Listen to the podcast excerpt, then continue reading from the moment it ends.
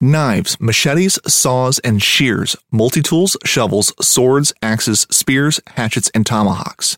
If it cuts, snips, slices, or chops, Midway USA has it. Find great gift ideas in our huge selection of pocket knives and other everyday carry folding knives. Make a statement or create a family legacy with one of our top of the line hunting knives. We've got a great selection of manual and electric sharpeners too. For just about everything for the outdoors, check out midwayusa.com. The 1911 is one of the most iconic firearms in history. Designed by John Browning, the 1911 was the standard issue sidearm of the U.S. military from 1911 to 1985. While Colt produced the original, almost every major firearm company has produced its own version. It's wildly revered for its reliability, crisp trigger, and is still a favorite for all types of shooters. Whether you're looking to buy or build a 1911 and just about everything for guns, log on to midwayusa.com. This segment is brought to you by Jigmaster Jigs. When in doubt, get the jig out. Go to jigmasters.com and use promo code PNF20 and save 20% off your next jig order today. Welcome to the Paddle and Fin Podcast Network. This is the final cast segment with your hosts, Brad Hicks and Josh Eldridge, where we cast our final opinions on all products, good and bad. Welcome to the final cast.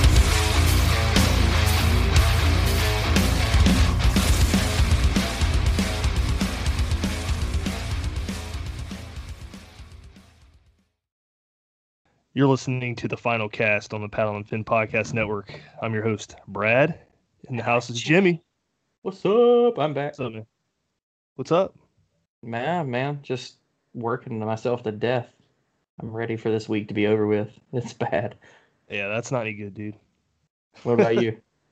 Um, working. I am my last week of work here. I start a new job Monday, so Heck yeah. You looking forward to that? I guess. Uh, like I've told my wife, I second guess myself on everything. So I've second guessed this new job like twelve times. Ah. as long as you're leaving on a good note, though, man. Maybe you could go back if you don't like it. Yeah, we'll see. If I don't like it, I'll just start my own company. That's what I did. It There works. go. Yep. Well, we got a cool guest for you guys tonight. Uh, I don't know if uh, I, I don't know if our listeners have heard you or not yet, but Tackle Talk Podcast, Andrew Hayes. What's up, man? Hey, what's up? How's it going? Good. Um, yeah, this is cool because I listen to your podcast. I've listened to it probably for the last seven months, I'm guessing, something like that, since the beginning of the pandemic. So yeah, it's cool to have you on. Hey, He's a appreciate it, fanboy. hey, it's, what's funny is too is like I didn't realize until what maybe two three months ago that we live in we both live in Dayton, like same city. Like, what are the odds of that? I, I think it was Ryan. I think it was Ryan that told me uh, about you and about you guys, and I was like, holy cow! It's like, what are the odds of two fishing podcasts being out of I know. Dayton, or at least having somebody out of Dayton, Ohio? Like, I would have never pegged that. Yeah. I Well, wish it- I was smart enough with this to just put the graphic up from Step Brothers. Did we just become best friends? yep. Well, Well, considering it took me 15 minutes to figure out how to share my video, I don't think uh, we're too technically savvy here right now. Wait, uh, Jimmy's filling in for my other co-host, uh, other guy that's usually on the podcast. He's actually from uh, Kettering, also. yeah, that's insane. As I was gonna say we Yeah. still need to get out and hit the river too. I know we've talked about it for like two months Yeah. now, but we do need to get out before it gets too cold. I know. Let's do it. I'm yeah. anxious to see you. I've seen these pictures of you out in a big bird suit. and I haven't got to see it in person yet. Hey, old Big Bird. Dude, Now he's I'm got a getting matching so much boat. crap about that Matching boat. from everybody. And Yeah. you have a new kayak every three days. That's true. That's everybody knows me for the big bird suit and different kayak every, every time they see me. No, what we actually know him for is being the most indecisive person in the world. Yep. Through every kind of kayak out there. Uh, by the time we hit December 31st, I would Hey. assume. What, how many? How many have you had in the past couple months? Uh, just two. Oh, okay. I, Yeah. I must have seen But I- pictures I- of you trying other buddies or other people's out then. Yeah, I try. I try everybody's out. Uh, Somebody has something new. I'm like, hey, let me get in that. I got an Ascend 10T with a couple holes in it. You can try it if you want. Oh, jeez. I saw your weld job on it too. yeah, ask Ryan about that. We went. Uh, we went on like a. Uh, it was probably like a four or five mile kayak trip, and about. I'm not kidding you, dude. Like a fourth of a mile into it, breaks wide open, and I mean, just we can't keep water out of it. It's taken on like probably 30, 40, 50 gallons of water every like five minutes. And you're just slowly sinking down to the point where the the top part, like the lip of the kayak, is even with the water. And like every 10 minutes you have to stop and dump it. We were just trying to get through the trip. I mean, it was it was the sketchiest kayak trip I've ever taken. And it was on that one stretch that I'm thinking is like eight or nine miles. Yes, Yeah, it was Jesus. awful. And there's it's one of those ones where there's no turning back either. Oh yeah. So yeah, we got like a quarter mile into it. And we're just like, got to make it work somehow. So I had to keep stopping, dumping it, and you'd go around these bins that have, you know, the trees that if you're not careful can kind of pin you and stuff. And you're trying to navigate this while you still have probably 150 pounds of water in your kayak. You're like, this is not what I, this is not what I signed up for today. yeah. I, I've done that. like this keep people off of kayaks. I've done that stretch once, man, and it, it's a long stretch. I mean, twelve hours plus. Dude, there's some good spots there, but yeah, you're Yeah. right. It's a it's a sun up to sundown in the time of year where the day is longest Mhm, to yep. get through. It must be. Is it really curvy? I mean, because eight nine miles honestly is not that that far, but Yeah, it's it's pretty windy back and forth, and there's a lot of spots you got to like get out and portage, and yeah, there's a there's a couple spots where you you want to pull off and you want to actually you know fish by foot for you know 45 minutes or so too. So that obviously drags it out a little bit, but yeah, yeah, I mean it's just it's it's also one of those things where when we went, it was supposed to be a fairly calm day, and then you get again right when I broke it open, and the wind just starts going like 15 miles an hour in your face to the point where you're not going downstream anymore. You're being pushed upstream by Yep. wind, and you're like, yeah. no, I this is gonna make this into what feels like a 20 mile an hour trip or 20 Yeah. mile trip now. Yep. Yep. Yep. Well, uh, for those uh have not uh heard your podcast or know who you are, uh, give us a little background on you. Yeah. Um. So I live in Dayton, Ohio. Uh, I've been fishing pretty much my whole life, but I would say probably started taking it seriously like, goodness, maybe five, six, seven years ago, something like that. Um, really, when I got out of college and you know, kind of went out on my own and realized that I missed a lot of that stuff from my childhood, which was just like, you know, you know how fishing is. It's it's your escape. It's your time to like just Mhm. decompress from. I've said it a million times, but like you shut off your email, you shut off your phone, you go out in the middle of nowhere, and you, I like going by myself a lot too. I know a lot of people like you know taking big trips with buddies and stuff. It's like I Mhm. love going out by myself in the Mhm. kayak or waiting or whatever, and just getting away from everything. And you know, I I realized I missed that, so I got back into it, and then uh, probably a year into taking it relatively seriously, I've I've said this before too, but it's just like there was one fish that just got me hooked. It's it's back there somewhere on the wall. It's like that uh, that fish came out of date and it was like six or seven pounds probably, and it was just one of it was just one of those ones where it's like I'd never seen a fish remotely that big before. My biggest fish before that was probably like I don't know maybe four, and it was just one of those things where you're just you're just hooked. It's like that fish Mhm. turned me into like from a recreational angler to like I wake up in the morning and all I can think about is fishing like from that day on. So I have a lot to thank uh, for that fish, but you know I just I stuck with it. I really enjoy exploring new water. I think that's my favorite part about everything, and we're really lucky around here because we do have a fairly good Mhm. river system, and you have a lot of area that's not completely off limits or that you can get to. You got some river spots that are shallow enough you can wade or accessible enough you can kayak. So you know we have a lot of water to to discover and kind of go and play around with. So I really like that aspect of it too. And then you know about a year ago I had I've been doing like Instagram and stuff for a while just because I wanted to to start basically like a a photo collage for myself to be able to remember some of these fish and you know not Mhm. have them just get lost on an iPhone that I'm eventually going to drop and lose all my pictures off of. So I started that and then I realized it's like I wanted to find a fishing show that I could listen to while I was in the truck for work.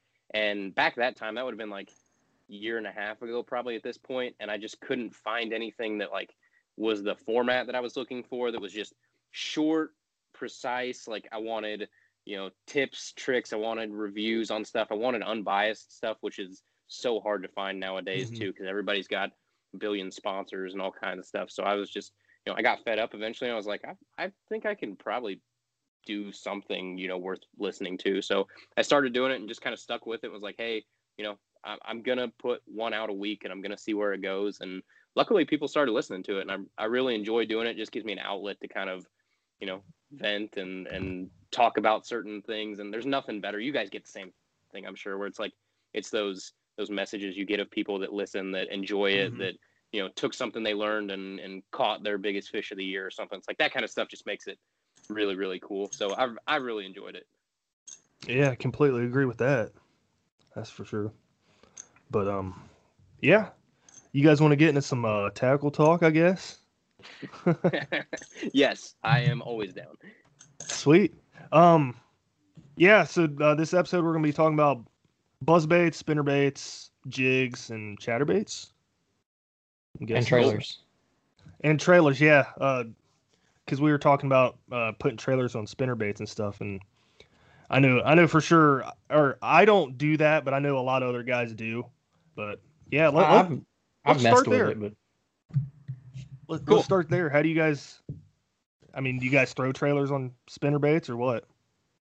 Go you know. I yeah, I don't usually, and it's because I've gotten so hooked to having to have a stinger hook or a trailer hook on my Mhm. spinner bait. Like I, I've I've tried it both ways. I've tried throwing a little paddle tail or something on the back, and I mean, there's no doubt that it catches fish. It's it basically becomes like, are you worried about bulking up your profile and going after those bigger fish, or going after that that bigger bite, or just trying to put more you know water displacement, things like that? Then yeah, I guess probably a paddle tail makes more sense because you're getting your two blades, you're getting an extra kick off that thing, and you're getting bulk. But a lot of times, I'm just I just get so hung up in not making sure that I miss any of the bites I have, and I can't tell you how many fish that I have caught on a spinnerbait that has only been like skin hooked on Yeah. the trailer hook. So oh yeah, a lot of times I opt for a trailer hook, and I haven't really found a good way to do both yet. I've tried to put like a paddle tail on and then put the trailer hook on top. It obviously impedes the motion of, of the Mhm. paddle tail, so I usually opt for a stinger hook over a, a paddle tail. But there's a, a time and place for both, I think. go ahead, Brad. Unless you're fishing for smallies, then they just smack the spinner bait. right which is another reason to have a trailer hook yeah I mean, Yeah.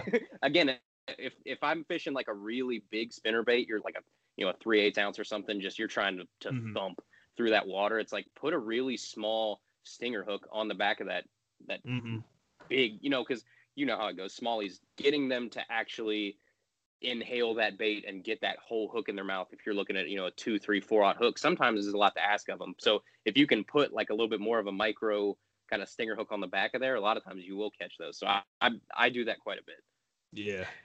I've I've played around with a lot of all of it. Uh, you know, for the same reason you're talking about, like a short strike. That's the whole reason I've stopped trying to make the paddle tail happen because it's just Mhm. going to put them even further back. Um, stinger hooks. There's a I can't think of the brand name of the one I like, uh, but it's basically the eyelet's wax covered Mhm. which is great because you can make it stationary. And I actually have got where I've used it on the Buzz Toad. Uh, I haven't had any luck with it because I honestly don't throw this as much. But the few bites I've had at this, they were trailing back behind it pretty far. And that I think it's a one aught stinger hook, and it, it doesn't even clear the paddle tails. So Hmm. if they come up to nip the feet, I mean it's you know less than a quarter of an inch from the feet. It's just, but again, this is a bait that I'm trying to make myself throw more, so I can't really say if I've had any had success with it. But other than that, like I tend to go towards spinner baits like the Terminator, where Mhm. it's a relatively short hook, um, and then I usually trim the skirts to get close to the hook like that, and I, I just seem to have more success with it that way. Um, usually, if I'm getting really short strikes on the spinner bait, I just quit throwing it. To be honest, I find something else, whether I swap to like an underspin or something, something just draw them in a little closer. Makes sense. That you brought up a good point about the uh, spinner bait and trimming the um, the skirt. I've started doing that with my spinner baits. Um, I, I think you recommended War Eagle to me actually, and uh, their their skirts are pretty long on the end. Yeah. I, I end up cutting those flush with all the other skirt around it. Yep, you can do that too. So, kind of the interesting part is depending on what brand you get, some of the skirts are really interesting because some of them are just bulk. And you're right, you can cut those down and you can trim those up and make them a little bit more finesse. But some of these spinner baits and, and some other baits too that you'll see will actually have like their skirt made on purpose where it will be long, but the long strands will be, you know, a fourth of what the actual strands are. And in the water, Mhm. that thing swims really well and it basically makes what you're hoping that paddle tail would be, which is just kind of like a, a, a, a swimming sort of tail on the end. So yeah, I mean it's it depends on the brand too. But yeah, I'm a big War Eagle guy. I just think you know it, it- there's no frills on it really. It's it's just a good solid spinnerbait. I love their colors. I think they do really good with the blades too. They're not cheap blades, which I like. So yeah, I mean, I- like I said, I think there's a time and place for both. And I am I know uh, you mentioned that you like the uh, stinger hooks with like the wax on them, um, which those are great too. Another thing that you can do, a lot of times I'll have people that'll be like, hey, you know, I bought these uh, hooks, and they have you'll have the ones that have the really big eyelet that just kind of slide over, and then you're gonna have to peg it there somehow. And a lot of people use like you know a little piece of plastic or something. One thing that works really well is jig collars. Like the, if Yeah. you if you ever make your own jigs, like those little rubber pieces that are like two cents each, you can buy you know a whole Mhm. pack of them for like a dollar or two. Those make really good kind of things to just slide over that barb of the hook, and then it lets that that stinger hook or that Mm. trailer hook kind of free swing a little bit more, and then that way it's kind of moving with the bait in the water, and it's not every once in a while if you if you have one of those ones that just kind of attaches and it's got a piece of plastic or it's got some of that wax or something. Sometimes it'll get caught and jammed and it'll kind of look a little whopper jawed and it'll go off to the side a little bit and you have to kind of straighten it back out. If you get those free swinging ones, you'll make sure that it kind of stays the way you want, which is kind of parallel with your bait. Something I've done with those is uh, shrink wrap. Yeah. Uh, put them on too. and then slide a small cut of shrink wrap over it, just to just like you said, so it still gets that that back and forth motion. Yep. Pretty cool. See, cool. I've seen uh, Strike Strike King, uh, the Banshee series. They come with the uh, um, trailer hook on the back of them. You I ever have seen one those? those around, yeah, I have one of those around here somewhere. I I bought it. I actually really liked it because I thought you know it was kind of cool. It had painted blades. The only Mhm. thing I didn't really like about the Banshee ones is that head on that thing was They're so huge. big. Yeah. Oh my goodness That's- gracious! That's probably my biggest problem with this one right here. This is a uh, I can't even remember the guy's name. It's custom stuff from uh, Mhm. Tennessee, and that head is just like a giant round ball, and like the yeah. he uses a barrel swivel, like a very big barrel swivel on his blades, and like this is probably the hardest thumping spinnerbait I've ever owned. But that head catches everything in the water. So this is Yep. clear open water only, and I've I've tend to use this one at night. Same with a like I like the Yamamoto spinnerbait, and like we were talking about trimming the skirt. If I'm gonna throw them at night, I don't trim the skirt. You know, give it as much Mhm. profile and undulation as it can. Yeah. Yeah. Um, who was that? Um, Josh Strinko from the Smalley Talk podcast. He he was talking about using um, accent uh, lures buzzbait or not buzzbait spinnerbait, the uh, all black one, and he likes to throw. I think he said a half ounce on the river when the river's like up and muddy. I'm like, man, I need to try that because that thing looks sweet. The I've midnight some- color. I've got some uh, black and blue Academy brand one dollar spinner baits, and I can Mhm. tell you I've got probably a hundred dollars in spinner baits laying just right here, and that black and blue one dollar spinner bait or no, it's black and chartreuse. I'm sorry. Mm. I bought one with a Colorado and one with double willows, and I probably caught ten times as many fish on those. And like Really? I've I think I've got the same two I started with. Like they won't. I've had to sharpen the hooks on them. Like, Yeah. but they won't die. Like they look so bad, but they just still work. And I've thrown them in muddy water, stained water, daytime, nighttime. It doesn't matter. That black just like I, I throw black and blue, anything in clear I water. do too. You know, Yep. Yep. I think it's kind of the same thing. Do you guys remember the one dollar like Walmart spinner baits they used to Yeah. make? Like the the white and like uh like Carolina Tar Heel blue color they used to have. Yeah. Same thing. Like I I've probably caught 200 fish in my lifetime on those things, and you know if it I, the only problem I used to have with them, obviously they're cheap, so they rust out fairly easily. But Bend like we too. talked about, I'm if you're using like a, a trailer hook, and if that's the hook that's getting the hook up for you with the fish, like 80% of the time anyway, it's like you can use these really trashy, you know, Mhm. spinner baits if you really want to, and just put a good hook on the back of it. This upcoming concert season will be all about the boots, and Tecovas is your stop for the best in Western style. Tecovas has seasonal and limited edition offerings this spring and summer, including men's and women's boots, apparel, hats, bags, and more. All Tecovas boots are made by hand in a time honored tradition with timeless styles that are always on trend. And Tecovas has first wear comfort with little to no break in period. It's hard to find this level of comfort paired with this level of style. Stop by your local Tecovas store have a complimentary drink or two, that's WCB style, and shop new styles. The smell of fresh leather and friendly staff are at your service. Many stores even have leather custom branding to make your boots truly personalized. And with regular live music and events, there's no in store experience like it. If you can't make it into a store, just visit tecovas.com. That's T E C O V A S.com. They offer free shipping on all boots, as well as free returns and exchanges, and ship right to your door. Go to tecovas.com and find your new favorite pair of boots today. I Yeah. love using not to get to buzz baits yet, but just to hit on it. You talk about them rust and makes me think about it. The cheap Academy and Walmart buzz baits were some of my favorite when I was younger because you let them get that first little bit of rust and then they just start squealing like Yeah. crazy. Yep. And it's, it's awesome.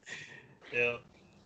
Yeah, uh, there's there's a uh, um, there's another uh, spinner bait that's like two ninety nine, I think. Jawbone. I don't know if you guys have seen those or not. Those are at uh, Field and Stream, right? Yeah, Yeah. I I just I started picking them up a couple years back, and I would catch smallmouth on them. I, I caught one of the baddest smallmouth I have ever caught on one of those two ninety nine uh, spinner baits. Yeah, that's the uh, that's the in-house brand for Dick's and Field and Stream, I think. Oh, I didn't know that. Yeah. Um, Okay. They make like some little cranks and stuff like that too. They make a really weird. Um, again, not to get off topic here, they get a really weird like crankbait that looks like a um, one of those Rebel craws, except it's got flapping craw, like hard plastic flapping craw appendages on it for a, a tiny little crankbait. they are the dumbest looking lure I've ever seen in my entire life. They're like two bucks, And they I bought probably one. catch fish. I was gonna say, and I bought one, and I'll be damned if I didn't catch fish on it. So That's awesome. That's like I saw. I don't know what the lure is called. Again, not to get too far off topic, topic, but it's a it's a topwater bait. They look like uh like parakeets. The oh, ones it's that uh, the um, Chase Baits makes it. Yeah. Um, I can't remember the name of it, but yeah, I had a video pop up the other day of a dude catching like a nine on one. Like that thing's just walking its way out from under the trees. And like you don't even think it's a bass. It's so big when it comes up and smokes it. I thought it was like a catfish or something because it's not a an American video. And then he just like pulls this thing up, and I was like, "Holy cow! Maybe I should second guess this thing." Like, Jeez. yeah, they have some weird name. They're like the the bank robber or something. I can't remember what it's called, but it's something weird like that. And uh, and you're right, they look just like straight up like a, a dog toy or something. Like it's Literally. it's a, a full blown bird.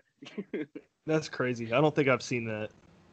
I'll have to see if the it just ran across Facebook. If it it should pop up again, I'll send it to you. It's insane. See, you guys get all these cool ads. I, I heard you talk about uh, you guys talking about hog farmers and stuff. I'm like, I get stupid. Like, Election results. yeah, I'm like, what the heck, dude? I don't, I don't, I don't freaking follow any of this stuff. Well, what's your go-to spinner bait, Brad?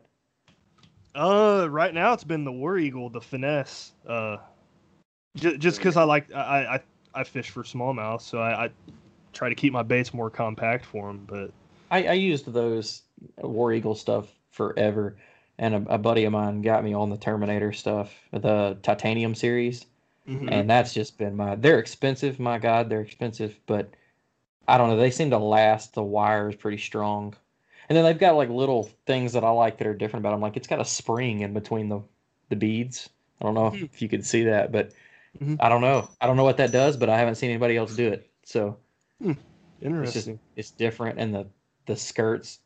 I don't know. They just feel like a little better quality. yeah, I, I, I pick up too many baits, and like, wow, this skirt's garbage. And I don't know. I just I really like these baits. I think I feel like it's a company that the bait's expensive, but you're actually getting some quality out of Yeah. the money.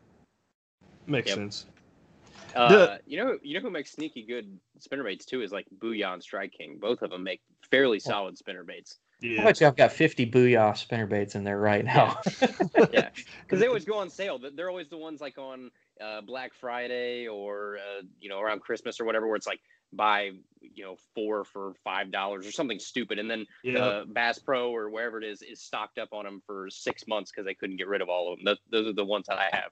I can't remember if it was them or Strike King, but they like they introduced a crap load of new colors the beginning of this year, or maybe it was last year.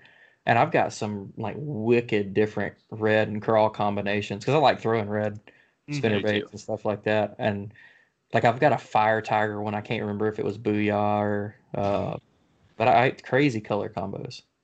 Let me ask you guys this: You guys talked about red, so when is the right time to throw that? Yes. Yes, all the time. I a lot of guys around here talk about how the craws only molt red in the spring. Yeah. I can say that that's not true around here because you'll catch some of them red going into the fall. Hmm. Like I can start to pull the red chatterbait back out this time of year. Like I was actually playing with it last time I went fishing, throwing um, the Alabama craw colored trailers and stuff on like Texas rigs and stuff like that. And they were picking it back up. A buddy of mine was catching fish that looked like they had been eating craw. So Hmm. somebody told me, an old man told me once, I've never like fact checked it. He said that certain parts of the country that the craws will molt twice that color. Twice in the year. Huh. Yeah, I don't know. I don't know when it's natural for the obviously spring, but I don't know if we naturally have them go through red again. But I mean, obviously spring is around here is what I think Yeah. of when I think of red. But again, you're right. Fall, I've had caught like really early summer. I've done really well on red sometimes too. So, Hmm. but basically, once I see that pre-spawn start to heat up, I'm throwing like red spinner baits. I'm throwing red square bills. I'm throwing red jigs. Throwing red everything. Black and red jigs in the spring. Oh boy. Mm. You know on. what? You know what comes to mind is uh, Jig Masters, that hot sauce. Yes, like something like that. Yeah, I have one that I I used to make that was basically like I called it like a black cherry color, basically, but same thing. Yeah, it's like just black and red, springtime or uh, sneaky time too. Anytime where it's like if you're thinking, at least I do. Whenever I think that there's like dirty water and I think fish are getting pressured on black and blue, and they just Mhm. need to see something a little different, I'll keep a black and red in there too. That makes sense. Dang, I was Right. hoping I I think I gave them all to Ryan and Sean. We've got a local guy here that makes some pretty wicked chatterbaits. And we got him to do white head, like fire engine red trailers with Hmm. black blades. And That'd be sick. it's probably just because it's not been thrown, but the first two years me and my buddy Greg were running them, those things were just murdering fish. And then uh we got him to make us bubblegum pink with black blade. And that, that I, again, probably just Muddy nobody's water right there. Oh Yeah, man, just something different. Yep. yeah. He made it. He made a handful of them for us. I gave uh, Ryan and Sean some of the red ones, but the pink ones, um, those are mine. Yeah. like, I'm keeping that juice. You guys, um, uh, have you guys seen how some spinnerbait companies they, you know how they make the R bend in the wire? Do you have you seen them making them where they're twisting them? I haven't seen those in a while. I think one of the ones I've got right here is twisted. I could be wrong. No, I it's a wish they would- buzzbait. I wish they'd do it more often. Yeah, Yeah, because what I end up doing usually is I end up putting like either an O ring or I used to even do like um, I know, it's kind of embarrassing, but like the the trash bag ties, you know, like those, those little bread ties or something. I used to tie one of those around that and then snip it and cut it because I'm lazy and I use a snap all the time. And you can't obviously, yeah, you can't obviously throw a Yeah. snap on an R bend spinnerbait. You're gonna have a bad time. It's gonna start Yeah. sliding all over the place. So I used to use those little like bread ties, and I used to basically just make a loop up there so that I could attach my snap. that's uh something I don't really care for their spinnerbait, but the the Googan Baits spinnerbait comes with a really tight band around the the R bend, and I haven't had one pop off or slip down or roll or anything like that. It I, I feel like a lot more companies, like you're saying, a lot more companies should do a twist. Mm-hmm. if you're not going to do a twist, I think it because I don't care what you tie it on. Braid slides down, mono, Mhm. fluoro, they all end up sliding. That little band doesn't cost anything, and like I mean that when I opened that first one up and saw that, I was like, why is no one else doing this? Right. Like- Yeah, yeah, I completely agree. It drives me nuts at times, but it is what it is. Yep. well, But- after this podcast, they'll know Yeah, they're listening to us. yeah. He he mentioned using a snap, man. I Ryan actually got me onto using a snap with the uh, Rico, because I, I switched from Rico to Joshy off of that same rod, and it's like, oh, that's nice. I'm basically just in the camp where it's like, I don't think it makes a difference for like line shyness or for fish caring about it because anything I'm you're throwing a Ned rig like as finessey as it gets, there's still a shiny silver hook sticking out of that worm. So I don't think Mhm. that like tiny little extra piece of metal is going to do anything to that fish to shy it away. I'm just lazy, dude. I hate retying so I much. do too. It's, and because I do so much, like, and you do too. I, everybody does. Where it's like you're, you're either waiting. If you're waiting, you have to use a snap. Like I have four or five lures in my pockets, and I just, you know, you're in the water. You don't have to go to the shore and set your rod down. You just go ahead and snap it on. But in kayaks and stuff like that, it's like I just don't want to take the time to fumble around and retie. And I'll, Yeah. you know, if it means that, uh, you know, you have uh, every once in a while you you break something off or something, but I still don't have that happen very often. I'm not catching, you know, 20 pound bass around here. Nothing's really breaking my snaps. Uh, yeah. fif- I think the only thing I throw, smallmouth, I they're not bending those out. Think the only thing I throw snaps on is I do snap barrel swivel combo on Whopper Plopper when I do throw it, so it doesn't roll. And then uh, guy got me throwing snaps on S-Wavers and an A rig, and that's because I'm real Yeah. fast to put the A rig up and want to use that rod for something else. Yeah. And- That's that's been working. Gerald Swindle said it best. That fish didn't get bothered by that other 200 foot of line. I don't think it's going to get bothered by that last one inch. So Nope. Ever He's since I saw that video, him saying that when he was tying the FG knot, I have cared like I don't care about cutting off the tag end as far. I don't Mm. care what's in front of that bait. Like he's right. They don't care at that point. Nope. We give them way too much credit a lot of times. I mean, they're hitting like I don't know, even like And it ain't- it's like, not- definitely there's not gonna be 5-aught smallmouth. Yeah, like there's a five aught EWG hook sticking out of your your bait. That doesn't look natural. There's you know two giant uh you know three odd treble hooks sticking off your bait. That doesn't look natural. Why are we so worried about like something this big when you just have stuff on that bait that is clearly should be a red flag to that fish, but we just kind of write it off and like no, it's supposed to be on that bait. That's how the bait is. It's like yeah. we give them way too much credit. They have brains this size. Yep. That and they'll they'll bite the same lure twice if you if they miss it the first time. uh, Have you have you guys ever caught the same fish twice? have I once- did last year actually. Same spot on the river. I caught this. I caught the same garter twice. Garden, same go- like gar- garden bed. Oh, Oh, I, I got you. That's cool. yeah, that's cool. How did that go? Like uh, ran a buzz bait through some fry. They freaked out, and I knew I was about to get hit. He hit. You know, took him off, threw him back in. Was just sitting talking to my buddy casually, and uh, I don't even think I backed up off the spot. I just threw back in there. Fry split. He hit again, and like I almost put the hook in the same spot. That's but like it, I mean, it wasn't no like a it was like a 13 inch male, but it was just like I was just sitting there laughing with my buddy. I was like, I, I'm pretty positive this is the same fish. And then I like I took like a little goofy picture holding it up, and I looked at the picture and was like, this is the same fish. Like it's like this dude's doing his job. That's what I was about to say. Yeah, he's all star garter. yeah, he's he's over there in the big bass side of Guntersville. So I appreciate you, fella. Let them bad boys grow. yeah, uh, same same uh same kind of concept with me. I was fishing the spot on the river one week. I caught the fish, took a picture, went back the next weekend, caught the same fish. And the reason why I knew it was because it was the same size and it had melanosis spots on this fish. I'm like, That's cool. I had to compare the two fish. I'm like, it's the same fish. This is weird. Exact same spot too. Hey, catch and release at work. Yeah, yeah, it's awesome. But um, yeah, you guys want to get into some buzz baits? sure, What's your favorite buzzbait? all Um, of them. Which Oh. is sad because I I've never seen- throw one. what's up? I said that's sad for me to say because I don't ever throw them anymore. Oh, dude. Well, this one, through. this one right here that I showed you before we started, that triple Yes. blade. This is what I call my finesse buzz bait. I get the, I think it's a quarter. It's Mm-hmm. the smallest one they make, other than like the crappie one.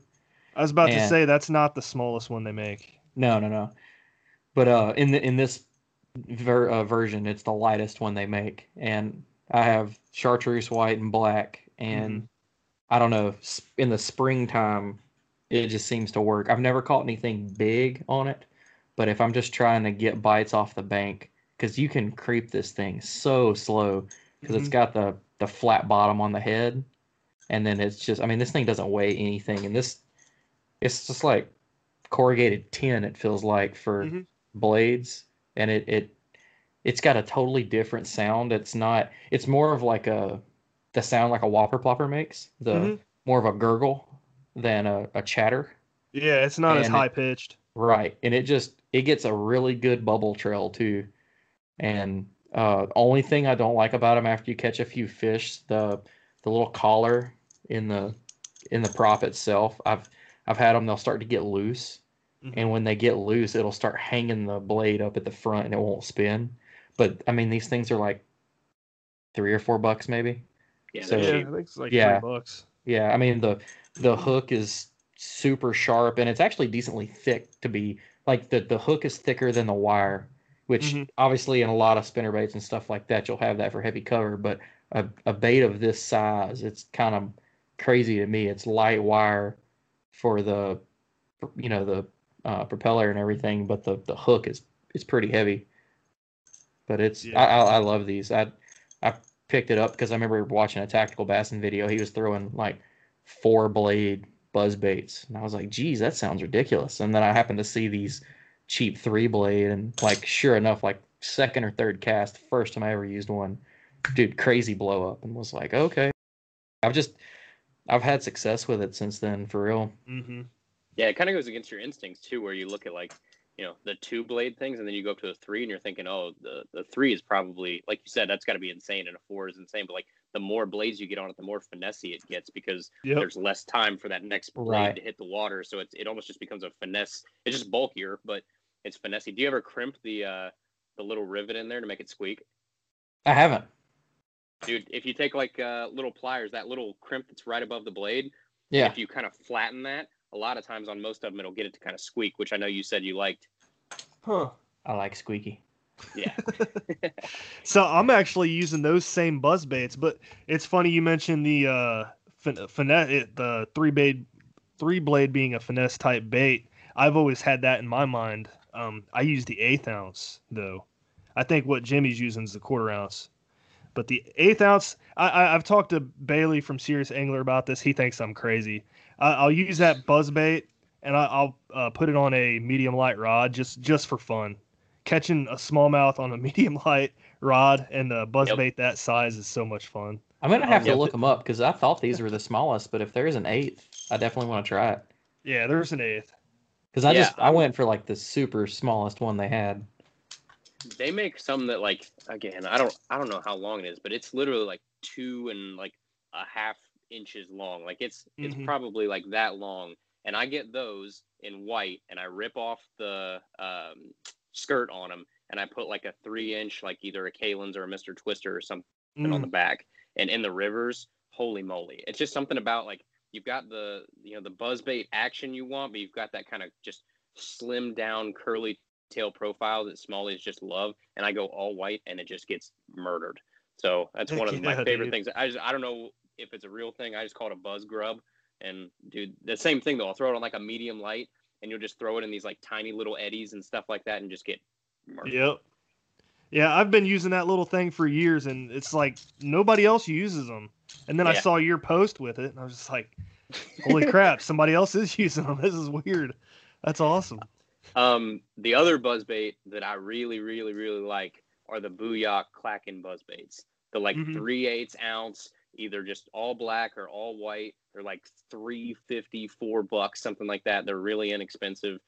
I love just a black clacking, like loud as hell buzzbait, especially like spring and late fall. So like honestly, right now, throw that Mhm. shit up shallow. Sorry, just throw that up shallow and uh You're good.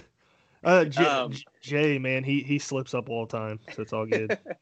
but yeah, you throw that up shallow in the you know the evening, especially late fall, and I mean you just get blown up like crazy. And I just love that that clack. I didn't have a lot of confidence in it at first because I thought it sounded stupid, and you know I, I I thought it would maybe scare some stuff away and be a little shy of it. But when you do get blown up, a lot of times, at least I think, if it's more obnoxious, you get a little bit higher quality fish sometimes. So I love Hmm. those clacking buzzbaits. I've got a couple here that I bet. I, well, I say I bet. I know I haven't seen them in a long time, and I'm wondering if y'all have ever seen them. So the first one is a double inline spinnerbait or buzzbait. Yes. And Huh. this one actually swims with the hook sideways. So it's got a fish head that's profiled to swim that way. but this thing hmm. will like takes zero effort to get on top of the water. And this is probably the only buzz bait I ever run a trailer on.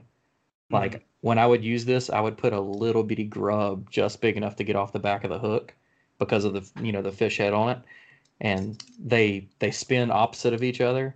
It creates a ridiculous wake. It I mean it's throwing spray like I cannot remember where I got these. I think it was a local in Birmingham that was making them, and uh, for like two bucks or something like that. Like I don't know how he was making this kind of quality so cheap, but this is the last one I have, and I won't throw it anymore because I I've I can't I've find seen them. things that I've seen things that look like that before. I've never seen obviously that exact one, but that's so cool. It's can you hold that up? It's like a because you're right. It probably does spin opposite of each other. That's kind of like the the Hmm. theory of like a like a musky double cowgirl or something. It's like the equivalent Right. of you you know where they're just playing off of each other and going back and forth. Right. That's Hmm. interesting. Yeah, that that one, and then here's another one. I I'm sure most people haven't seen. An old man got me on these. So for people watching on YouTube, what? so for people not watching, this is a I think it was a 14 inch single blade, half inch head. It's red and white with a blood red hook. So I thought these were ridiculous. Yeah. And then a buddy of mine, bass boat guy, said his favorite thing to do in the mornings and the evenings was find a deep bluff wall and he would nose his boat into the bluff wall and he will throw this thing as far as he can and just run it right up against the bluff wall. And sure enough, I did that the like week after he told me that. And we caught fish. We probably caught 10 or 20 fish that morning, 10 or 20 fish that evening. And That's because the blade's so far back and the commotion's so much further away than all the profile, I've never had a strike and miss. Like it's Hmm. not as aggressive as like a, a regular topwater blow up, Mhm. but they will just drag this thing down. Like it's insane. I haven't looks like seen a- these anymore. It looks like a dipstick. yeah. And this is it's too, funny, man. This thing is not the longest one. There's one like four inches longer than this. Man. It's long just is that? crazy. it's like 14 inches. How, how much does it weigh? It's a half ounce model, and honestly, like the Buzz Toad probably is two of these. Like Yeah. I need to if you know if we if I get up there and fish, I'm gonna bring this. I want you to check it out. Like this thing weighs nothing, and it's so easy to run. So How thick is that wire? Uh, it's no Like a- thicker, Like a 52 or something? Because like that, I mean, I just picture that bending out. and I, you know I've I've used this one tons of times, and you can see it's uh, super flexy. Oh, okay. But I've never Yeah. like you can actually feel it. So down here, it feels softer, and then through here, it's got a lot more stiffness. But it's all one wire, so I have no clue how they do that. Hmm. So it looks like, yeah, it looks like it's it's made to have that play in it then, because Right. you're right. If he if he was just trying to make a thick wire that wouldn't bend at all, it'd, it'd be terrible. Because as soon as it bends the first time, it's never going to be back the same. So Right. it looks like he did it right, where it's got play in it. Yeah, and these, I mean, I I love these things. Again, I don't throw this one because it's the last one I have. If but if I ever, I need to go to some of them old tackle shops down there in in Birmingham, you know, Central Alabama, see if I can find a few more of these. Oh, I've never seen anything like that in my entire life. wait, wait a be a few fun years, man. Wait a few years, they'll come back around. Yeah, I need to get to throwing it since it's not in style right now. Start Yeah. catching some fish. So you did? Did you share what your favorite bait was, Andrew? For uh, buzzbait? buzzbait? Yeah. yeah, I'm I'm gonna go with Booyah. I Fishing like a local isn't just about catching fish. It's about connecting with the environment and the people who call it home. It's about hearing the stories and traditions that have been passed down for generations and sharing unforgettable moments with the people you meet along the way. Fishing like a local is having an experience that stays with you forever. And with FishingBooker, you can experience it too, no matter where you are. Discover your next adventure on FishingBooker. I just have so much confidence in it. It's inexpensive.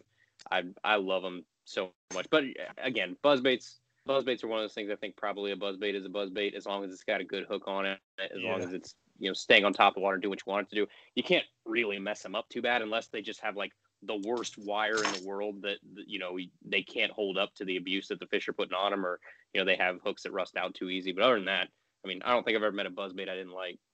Yeah. Really, like that's why I said what I said when you asked all of them. Like, Yeah. I, I like the clackers. I like them that squeak. I like them that are quiet. I like two blades. I've actually got one. Dang, I should have got it out. Have you ever seen the one that's double Yeah. on the horizontal plane? A buddy of mine told me I was stupid for buying that thing because it's like this big. He's like, he's like, that just catches the fisherman. And I threw that thing on a log out in the middle of the river, and now the fish was smaller than the buzzbait, but it caught a fish. There so you it go. works. That's awesome. um, moving on to uh, trailers or jig. Yeah, trailers and jigs. Let's talk about both of those. Before we get off that, I know you had said something about it before. Did you want to talk? Because I know you like the buzz toad. Oh yeah, I forgot about the buzz tip. I, I've never actually thrown it, but I've Oh, okay. seen videos of Chad Hoover throwing it on the river down in Tennessee. I, I think he was on the Holston River. Um, but yeah, he he was killing smallies with that thing. I, I've never caught a fish on like the actual like this is the one you buy in the package. It comes like Mhm. this. I don't really like this one as much as I thought because of the thick lead head on it. But I have taken other buzz baits, actually some of those cheap Academy ones, and I'll rip the skirt and put the the buzz toad on it, and I've caught fish on those. I don't know. There's too much I could say could be different. I mean, the noise could be different, the profile, and all of that stuff. But I still I still get this one out occasionally to give it a give it a swing. I just haven't hooked up on this one yet. Yeah, I need to throw those. They look it looks cool. That's something I never throw. I don't, honestly don't know if I've ever thrown a buzz po- a buzz toad. trying to think. I don't think so. Not that I. I mean, it, it looks good. I don't. I have no doubt that it works. It's just something I've never tried. Might have to do Yeah. that this year. Same here. I've, I'll tell you, I won't speak it on the podcast because this is something I'm I've used that worked, and I don't want to tell anybody yet. So, but I'll tell you after the show if something don't I've been blame putting you. on buzz baits. Well, who, who is it that uh is putting Keitechs on buzz baits? It, it's some professional out there. I, I can't remember who it is. I've put the small ones on the the little one, but Well, they they take the skirt off and they just put a fat swing impact on it. Yeah, I mean, I have no. I doubt wanna say it's- work. Yeah, I want to say it's Jacob Wheeler.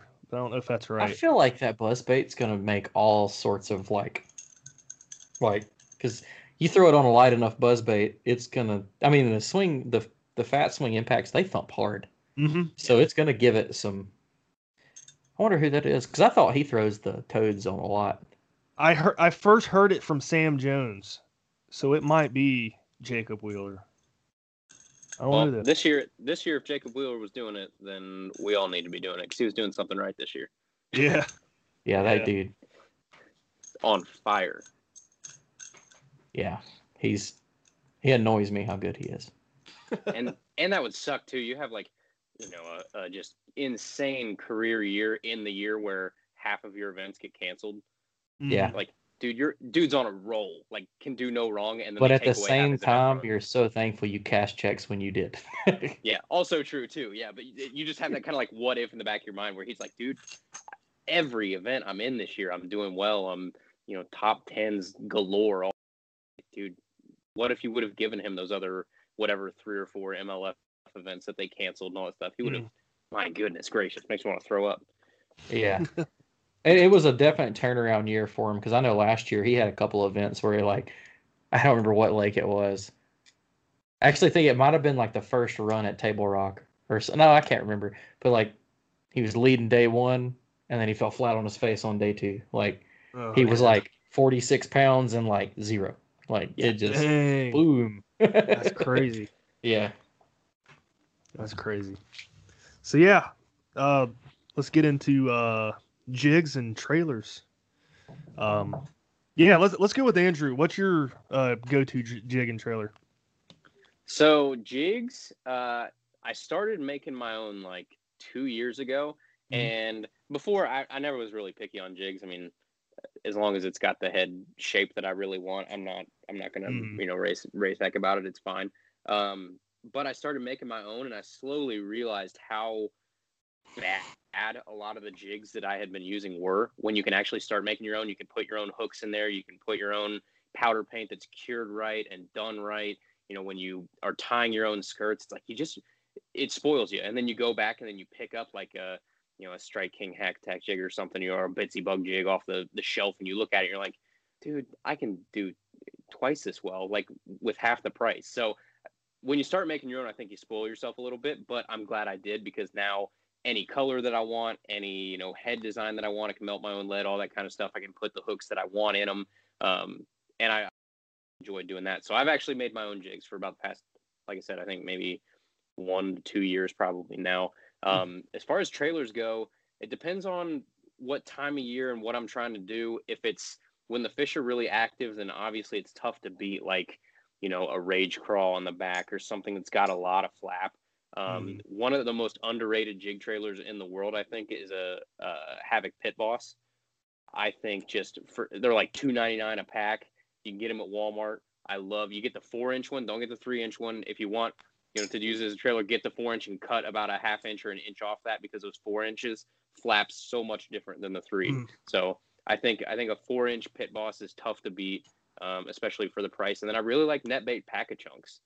I mean, oh yeah, just yeah. I mean, they're again inex- inexpensive. I'm I'm a dude that hates to overpay for things, but they have just enough motion that they're a nice kind of in between to like a mm. rage crawl or just like a you know, one of those dead chunks from whoever you want to get it from Zoom or something. They're like they're a really nice medium. So those are the ones I'm usually throwing. The the Paca chunk, the Paca crawl, the Papa crawl. Yeah. They haven't changed those in like 20 years. They rebranded the packaging, but mm. those man, that's all well, I can don't afford. need to change them. They're so no, good. No. Like I don't know why I don't throw them anymore and it's I don't know. I still like I'll go to the store, I'll pick up a pack, and it's like I recollect all the memories with it, and then I just put it back like, see you, old friend. but like I've got you know as much controversy as there is with the brand, um, the Googan Bait Kraken Crawl. So and it, it goes with what jig I'm using. So there's a local here that may uh, it's called Spanker Jigs, and I've been throwing a lot of his stuff, and I like a finesse. I don't know if I'll be able to get it this is a finesse round ball head jig mm-hmm. with a hand tied skirt. Yeah. And I don't know what hooks he's using. Um, I've never straightened one out. Uh, like for instance, this is the same jig, but like three years old. Like I've beat the color off of it. It's hmm. losing the skirt. But w- when you with vertical line tie, it almost sits up like a Ned rig would. Mm-hmm. And with the uh, the Googan Kraken craw on it, you, like you said, I usually cut like half an inch of it off, and it just stands up. And their their claws, like like fishing in current, the claws have the tendency to just sit up like this, and it just it's been like I'm I'm not like a, a big push on all of their stuff, mm-hmm. but like and it could just be because it's not you know just like with any new bait it's not been seen by the fish but the the Googan Kraken craw has been my go-to craw this year because it, you know, it'll do the same thing on a Texas rig. You know, I'll turn it, you know, uh, horizontal on a, or I guess mm-hmm. this would be vertical inline on a jackhammer. I've heard guys doing that. Dude, I'm telling you, I have stopped throwing swim baits on chatterbaits. Look, yeah. I, I watched uh wasn't Tyler Reese. I can't remember. It's the guy with the big beard, YouTuber. Uh that doesn't narrow that down at all. But uh, uh, God, I can't remember. He like he throws a thunder cricket in certain color, certain time of the year with a crawl one way, and then a mm-hmm. jackhammer in other colors with a crawl the other way. And I, I watched his video on that, so I, you know, I grabbed a couple of them and tried it, and I had one day where I just I'm just murdered with it. It was a it was actually on the fire crawl Mm-hmm. Actually, I may have one hooked up. I don't, but fire crawl jackhammer with a black and blue Kraken crawl. You better was, hide that, dude. That thing's gold right now. Hey, I got about yeah. eight of these. I'll send you my Venmo. Sixty bucks a piece. That's right. I'll even well, sell you this one that ain't got paint on it no more. I, I was gonna mention, uh, Andrew. I thought your favorite uh, jig trailer was the Bandito bug. Mm, negative, negative Ghost Rider. That's what I, I, was telling Brad. I listened to your episode today. Dude, yeah, I so got, did I. I got so much crap. Oh my gosh, people just hopped in. I was like, I knew it was gonna happen, but again, I feel like if you're gonna have that conversation, because so many people love them, it's like dude, I'm not saying that it doesn't work. I'm not saying that it's not a good bait. I'm just saying that like the hype is way up here, and mm. there are other creature baits out there that do basically the exact same thing and were around before them and are, are a little bit cheaper. It's like it's all I'm trying to say. Don't shoot me, but uh, yeah, the, the um you mentioned uh some crawls that you like too, and one of the things that I've I've kind of put some people on a little bit recently is if I've had a lot of people like they like the motion of like a rage crawl or a kraken mm-hmm. crawl or whatever. You've just got that just really vigorous flap, but kraken crawl not so much, but rage crawl definitely is a fairly bulky crawl. Like it's it's not very streamlined. It's not very finesse. Right. Uh, if you're gonna put that on the back of like a smaller jig, then sometimes it just it, you know it, it gets a little wonky because you just have so much plastic on the back of it. Yeah. One of the things I've, I've been using lately has been the Yum Christie crawl. Yeah. So I mean, great. They're streamlined. They've still got that flap that you want. They're they're great. They're cheap. I've I've been using them a lot. I probably have seven or eight packs in the garage right now. Something a buddy of mine got me on, and it's so I alternate. So if if they're keying on a bigger profile, I use the the Googan Kraken Crawl. But when it seems like they want it slimmer, I use the Zoom Ultra Vibe Speed Crawl because it's those are great. Basically, too. a thin profile. It's got it's not as much kick, but it's not just like a dead, you know, right. just barely flap. I don't know. These are super cheap because it's Zoom, and mm-hmm. I don't know. These like I like throwing them on my flipping jigs, which this one I didn't cut this one down. Apparently, it's like way too long. Mm-hmm. But uh, I usually go this route in smallmouth water. Like when I'm up here fishing, moving current, I usually throw. Uh, it that's a I think this is a quarter, maybe lighter, of that spanker finesse jig with that mm-hmm. crawl. I mean, it's a almost perfect color, and that just that worked for me. The Alabama crawl color just hammered smallmouth for me this year.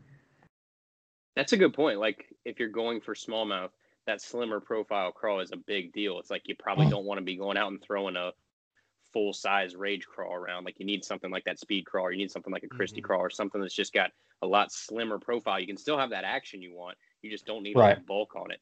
Yeah. That's I've actually never thrown a jig for smallmouth. So I, I last year, and actually I think I talked about it on the bass fishing for noob segment. Like I just had one, like I was all into the Texas rig, just because like, like I said last night, you know, a lot of guys will throw a shaky head and they'll be getting bit. Mm-hmm. I don't mm-hmm. have confidence in that. I'll throw a Texas rig with a worm, and I can make that work right beside you.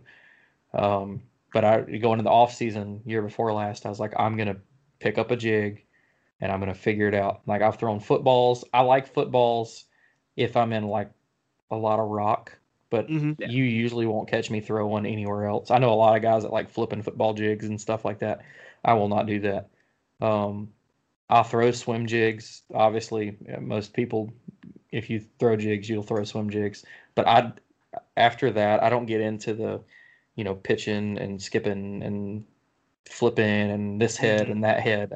These I I ran into these because they're like two for six or seven bucks, and like I literally have I don't bend the hooks out, not had the wire guard come off, haven't lost the skirts off these. Um, you know, it's a local guy. He keeps the little gas station up here stocked up with them, hmm. and you know, I started throwing it because I have them in like three eighths and quarter. I think I've got some in uh, like half, and I just like I, I wouldn't let myself pick the Texas rig back up until I had figured out how to throw that jig. And it there and there's days now where like I've explained that before too. If you know the Texas rig bites like meh, mm-hmm. I'll pick the jig up, and it must be that just the skirt. They they want that more profile.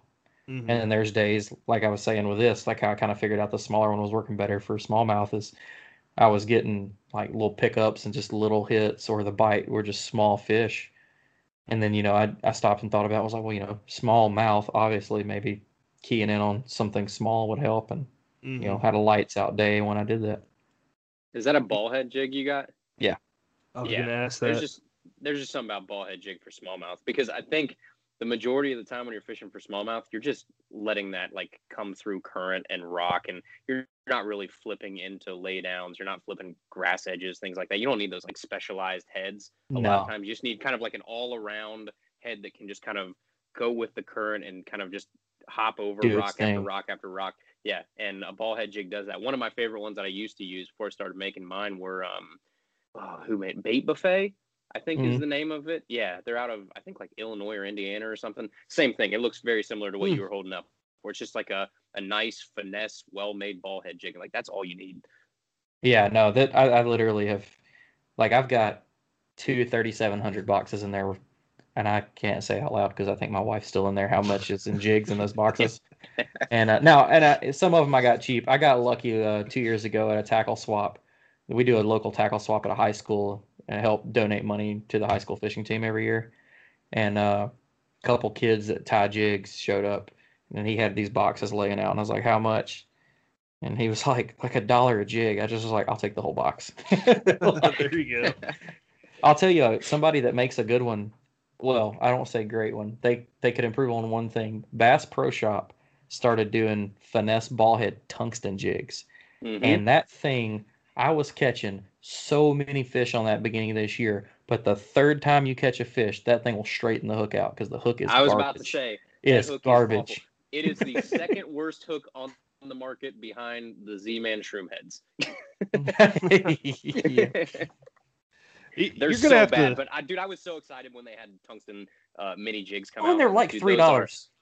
Yeah, they're not that expensive either. And then you're right, you pay for it in the the hook. So you have two to three fish, or if you get hung up once, goodbye. It's jig. gone. Yeah, Yeah. no. Well, uh, uh, you'll probably get it back, but the hook will be like this instead of this. Yeah, no. Like I, I tried to force it because it was just working so well when I got them. I was like, well, I'll just buy more of them. And then like the second time I did that, I was like, dude, it's like it's cost me like twenty two dollars a trip. like Jeez. I can't do this. and it wouldn't even be a big fish. Like you'd have a fifteen, smoke it, you know, sideways or something like that. You wouldn't even really horse the fish in. You'd pop it out of its mouth, and you'd notice that the hook tip was up. Yep. The next fish, the hook tips up further. And I was just like, I got one. I still got it hanging in there. I've straightened the hook on it probably, or like not straightened, but recurved it probably 15 times. I just want to see it pop off. Like Yeah. eventually It's it's, going to. break. Yeah, I, I do that with all my Ned rig heads. Uh, they'll straighten out, and I'll just bend them right back. Old I know it's like it's it's not that hard to use decent hooks. It's like Mustad makes fantastic hooks Mhm. to use for you know like making your own tackle and stuff like that. If anybody's interested in making their own jigs, look at like the Mustad Ultra Points and Mhm. use those in your own jigs once, and then you're gonna say, why the hell are other people's jigs have such Right. bad hooks? Yeah, And these are like some of the cheapest ones on the market, and they're stout, they're sharp as heck, they're good, they last. It's like why can't everybody just use quality hooks? I, I Yeah. want to get into my own jigs so bad, but I do not need. That'll become its a hobby in itself, Mm. and I just I don't have time for that right now. I have a buddy that Wintertime, just started dude. making his jigs and stuff, and like he's making some really nice stuff, and he was like, "Yeah, man, I'll give you the." He gets a deal on the molds and stuff like that, and I was like, "No, just just just make me some. Like I trust you." well, well like you you can even go midway through if you want like if if you're re- i there's some people that are just like really skeeved out about like melting their own lead and all the fumes and stuff like that that come with it and they don't have the right area and you know uh, ventilation and stuff like that. You can go online you can find people that make like really really nice unpainted no uh, weed guard in it yet no skirt just like the hook with the lead on it and then you go from there. There's a website called it's called like Siebert Outdoors. Um, he's out of Missouri somewhere, and he does that where he can Hmm. he basically sell you a jig. It's got the Mustad Ultra Points in it, and he makes a couple different styles. He has one called a Sniper jig that's really really nice. They're like I don't know seventy cents each or something, uh, and they're unpainted. And then you get them, and you just you know you you paint it yourself, you drill it out, you glue in your brush guard, you do the uh, skirt and everything like that. You don't have to worry about the melting pot and your lead and stuff like that. So if somebody wants to like make their own jig but not dive that hard into it, you can make really really nice jigs without actually melting your own lead. And I think what you could probably do that with skirt and everything included for like dollar fifty, dollar seventy five a jig, and make a jig that's That's that's twice what you're gonna get at Walmart. yeah. We, we all got to aim to be like Russ Snyder and just make all of our own stuff. Yeah, he makes wouldn't that his be nice? His spinners and buzz and Does he make that- everything? he makes most of it. I, I want to Wow. say, and I could be wrong. Adam will hear this and let me know if I am. I'm pretty sure that he was making chatterbaits for himself, and he was making them to the point that uh, I think he got one of those letters from from Z-Man. Really hey, cease, Yeah. cease and desist. Yeah, interesting. because I remember him on one of our podcasts. He was talking about his bait, and he was like, "Yeah, I've got about twenty of them left." But Huh. after that, like he has to go to make them a different way or something like that. I don't know all the details. I just I remember that. I think he makes all of his own spinner baits and stuff like that too. Yeah. Yeah, so what I know from Z-Man is I think they have a patent on attaching of the the hex blade being attached to the jig head without like a split ring or something in the middle. So that's how Yeah. you see a lot of these get away with it. It's like thunder crickets and stuff like that, where they have some sort of little buffer in there where they've got some little O-ring or something that goes in the middle of it. I think Z-Man is the only one that's technically allowed to like have that that hex blade already in there without a coupling. I could be wrong, but I think that's where they get a lot Hmm. of people. Interesting. That's why you just make it for yourself and don't let anyone know. Exactly. I was gonna go back to your uh, ball head jig, dude. If you if you see any at the store, pick them up and I'll give you money.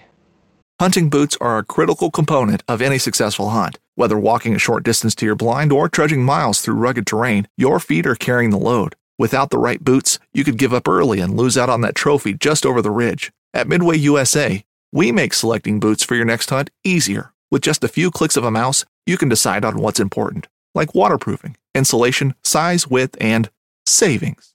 For just about everything for shooting, hunting, and the outdoors, check out midwayusa.com. Someone What do you- try. Yeah. Thank you.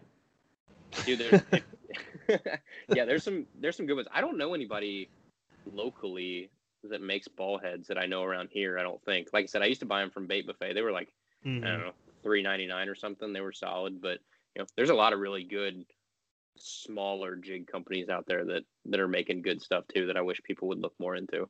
I'll Yeah. send. I need to send y'all some of these because I mean they're not really that expensive, and like I usually just grab a few of them when I'm in. Like every time I go to that gas station, I just go grab. I mean he's got some killer colors, and he does. He's got flipping jigs and skipping jigs and all sorts of stuff. He's got Yeah. heavy cover swim bait or swim jigs, you know, light wire swim jigs. But uh, I'll have to send you a picture of his little wall he has, and if you see some That'd colors you like, I'll pick them up and send them to you. Sweet, that'd be awesome. um, yeah, I, I just got into fishing jigs this year. I, I don't fish lakes much or anything, so uh, what I've been throwing is the Jig Master jig with a uh, Mhm. um, Chigger Craw. Yep. and that's it. Cody Just makes- keeping it simple. Cody makes some good stuff.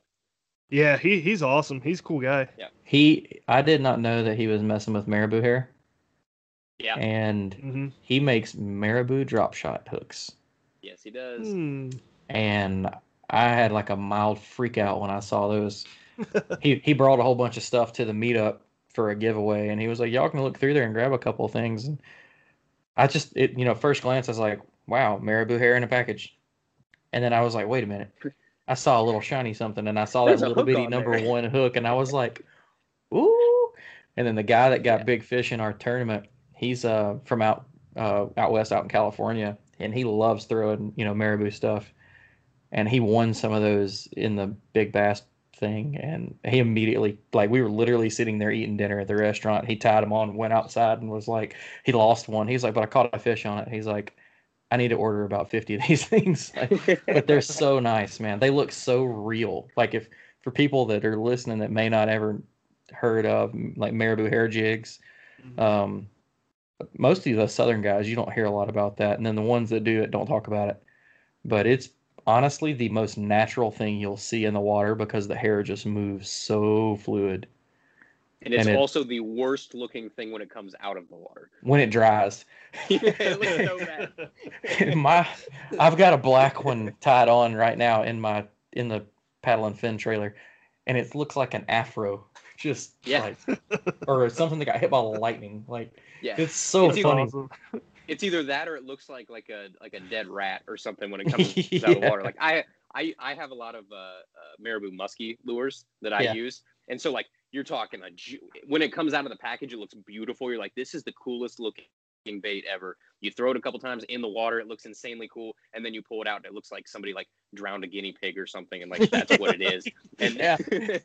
They will a- never look as good as they do the first time you take when you take it out of the package. It's like they've straightened the hair, and you're like, "Oh, it's so beautiful." And like you said, like I was just motoring from spot to spot, and the wind dried it, and I just had this white puffy ball on the front of the kayak. It, Well, it- I, it's like uh, your it's like your wife doing her hair and then walking outside in the humidity. Right. when uh when I caught my first muskie, it was on a muskie marabou, and I decided like I wanted to keep that lure and I wanted to like display it, and I had a a, a shadow box and stuff with a picture of the muskie, and I went to put the lure in there, and I like put it in there, and again, it's just this like matted, gross, giant marabou thing. I was like, I can't display that, so I went in the bathroom and I got it wet, and I took my wife's hair dryer. And I started like hair drying it to make it look good. And she walked in and she's like, "What are you doing?" I said, "Don't, don't worry about it." It's like just, just turn around, keep going. yes, I'm hair drying a fishing lure. Leave me alone. That's hilarious. That's awesome. But no, yeah, Cody Cody makes some good stuff. I, I've just started throwing some of his jigs. I've got one of them right here, and uh, I it, once I get hooked on a brand, it's hard for me to Yeah. I, like. I'll throw this thing for ten minutes, be like, nope, going back to my jig. I, I need to give it a little more time because they do feel like they're built real well. I like the skirt material. Yeah. So his skirt material and the spanker are very very similar. Like I, I really will. I'll send you some of these. These are Sweet. I don't know. I just man, these things are money for three bucks. Like Yeah. they'll last. Speaking if, of- if you don't lose them, you'll they'll last forever. Speaking of skirt material, uh, Cody I saw started making living rubber jigs, like round rubber, the old Mhm. school like rubber that you go in the water. I mean, that sucker just poofs up like a, a Koosh ball, like That's crazy. my- So- Man, I should have got it out. The Buckeye mop jig was Mhm. made with that. And uh, I actually watched a dude fishing it at a Bass Pro Shop tank in a seminar, and he would hop it off the bottom and stop and suspend, and that mop jig would get the size of a freaking baseball. Mhm. And like the fish wouldn't even be looking at it bouncing because that's what he was showing. He would bounce, bounce, bounce. He'd pull up and pause, and they would freak out when it just, you know, got to full size. They would, oh man, Huh. Interesting. Yeah, you want to make somebody buy something, you show them an underwater tank of living rubber, and they will fork over their money right away. I did. I walked right. It up to the looks so was like, good. Yeah. I need that. Well, That makes- man, I got to get that jig back out. I forgot all about that until you said that. I've got I've got three or four of them here somewhere. They're good. That's one of those things that used to be like really big. I think back in the day was round rubber and living rubber and stuff. Mhm. And then again, like you said, Brad earlier, it's like it falls out of of favorability, and then give it time, and it'll come back. You know it will. There's only you know, and until something brand new and revolutionary comes around, it's just a cycle of old and new and old and new. So yeah. Before before we get off, um, do any of y'all throw uh, the wobblehead jigs? Yes. Like I see a lot of guys talk about doing that ledge fishing and stuff. The big, Yes. it's like a big jointed football head, Oh, Like yeah. Z Man makes one, right? probably if I had to Yeah. guess. I like the Strike King one. Honestly, it's it's just got a mean hook on it, and the the Yep. joint doesn't ever like. I've seen them where they'll roll and the you'll lose the pivot because it basically is two loops binding on each other. Mhm. I haven't had that problem out of theirs. Um, I haven't thrown it that much. I did get some. Um, I think it's called Funk Buster. He makes some Mhm. uh, stuff. I have some of his, and his. The one thing I like about his is his paint jobs on his stuff and his skirt, like the way he matches colors together. It, it's beautiful. Like I've got one in black and purple that I will not throw because it's just so pretty. Like it's Hmm. literally hanging on my desk in there because it looks good. Like there you go. Yeah, I throw the um I think it's the Strike King tour grade ones. It's probably the same one you're talking about where it's Yeah. kind of got that that sort of uh triangular shaped head.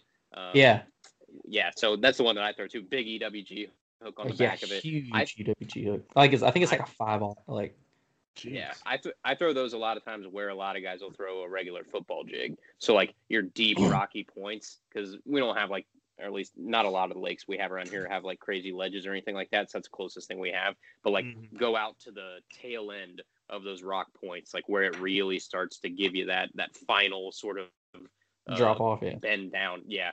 And I'll go out there and I'll just fish it and I'll fish them like across the point right at the very end of it. And I mean, it's so much fun because it is. You- yeah, The one thing I want is I want to be able to find like, I know it would be expensive as heck, but if you could find like a tungsten one, holy moly. Uh, they're. I want to say I've got one. I don't remember who makes it.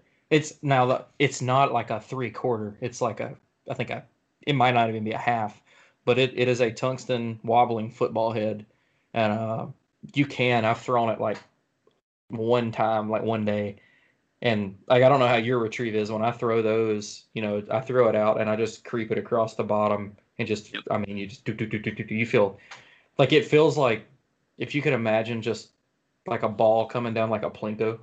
Like Yeah. just- that's what it feels like. very- It's just like smack, smack, smack. smack. It's hitting everything. Like you, I, in my head, you just hope the fish gets it because you never know like what position it's in.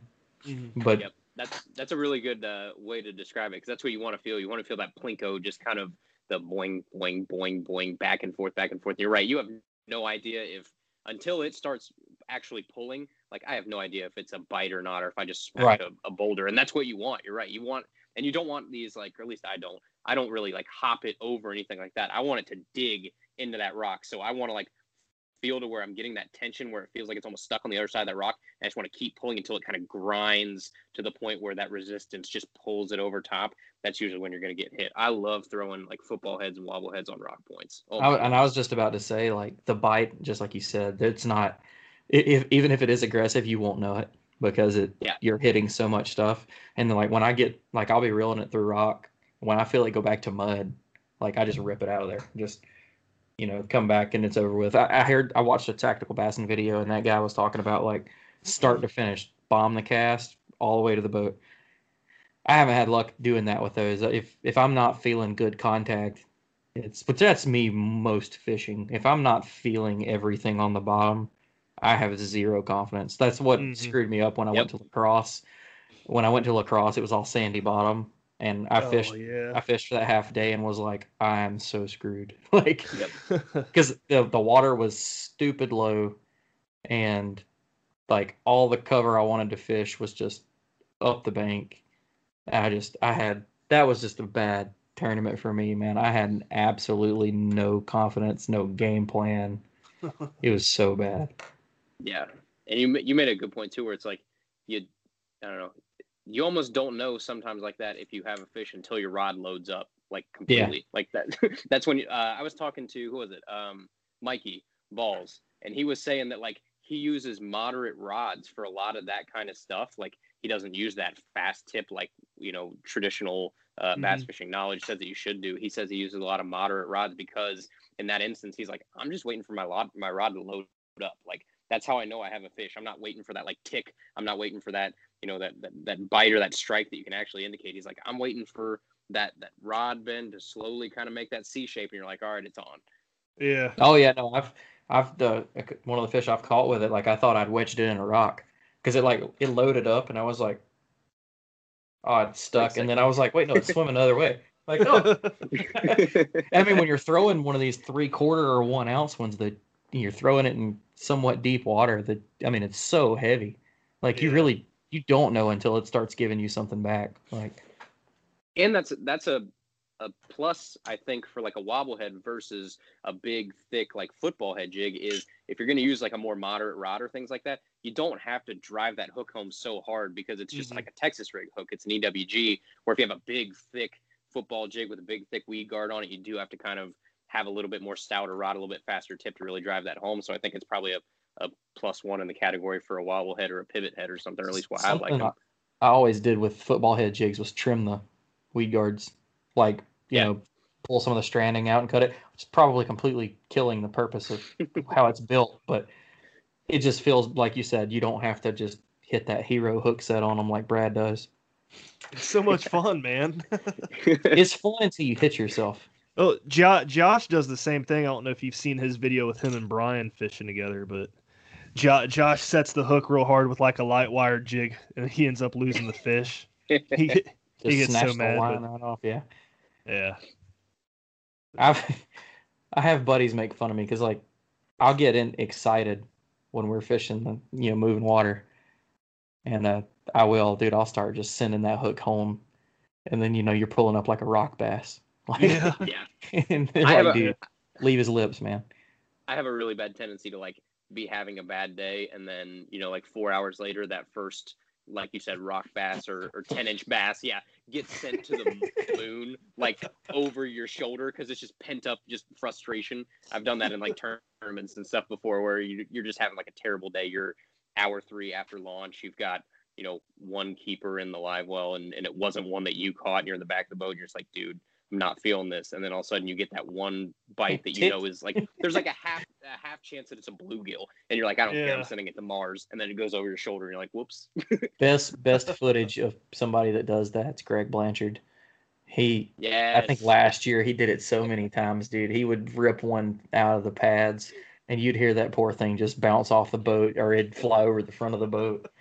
And I mean, I you know, not making fun of him or anything about it. I think it's hilarious. I mean, Yeah. but like he said something one time, he was like, "I, I might have killed that little guy." like, I mean, the smack when that thing hit the kayak. Oh yeah, that's funny.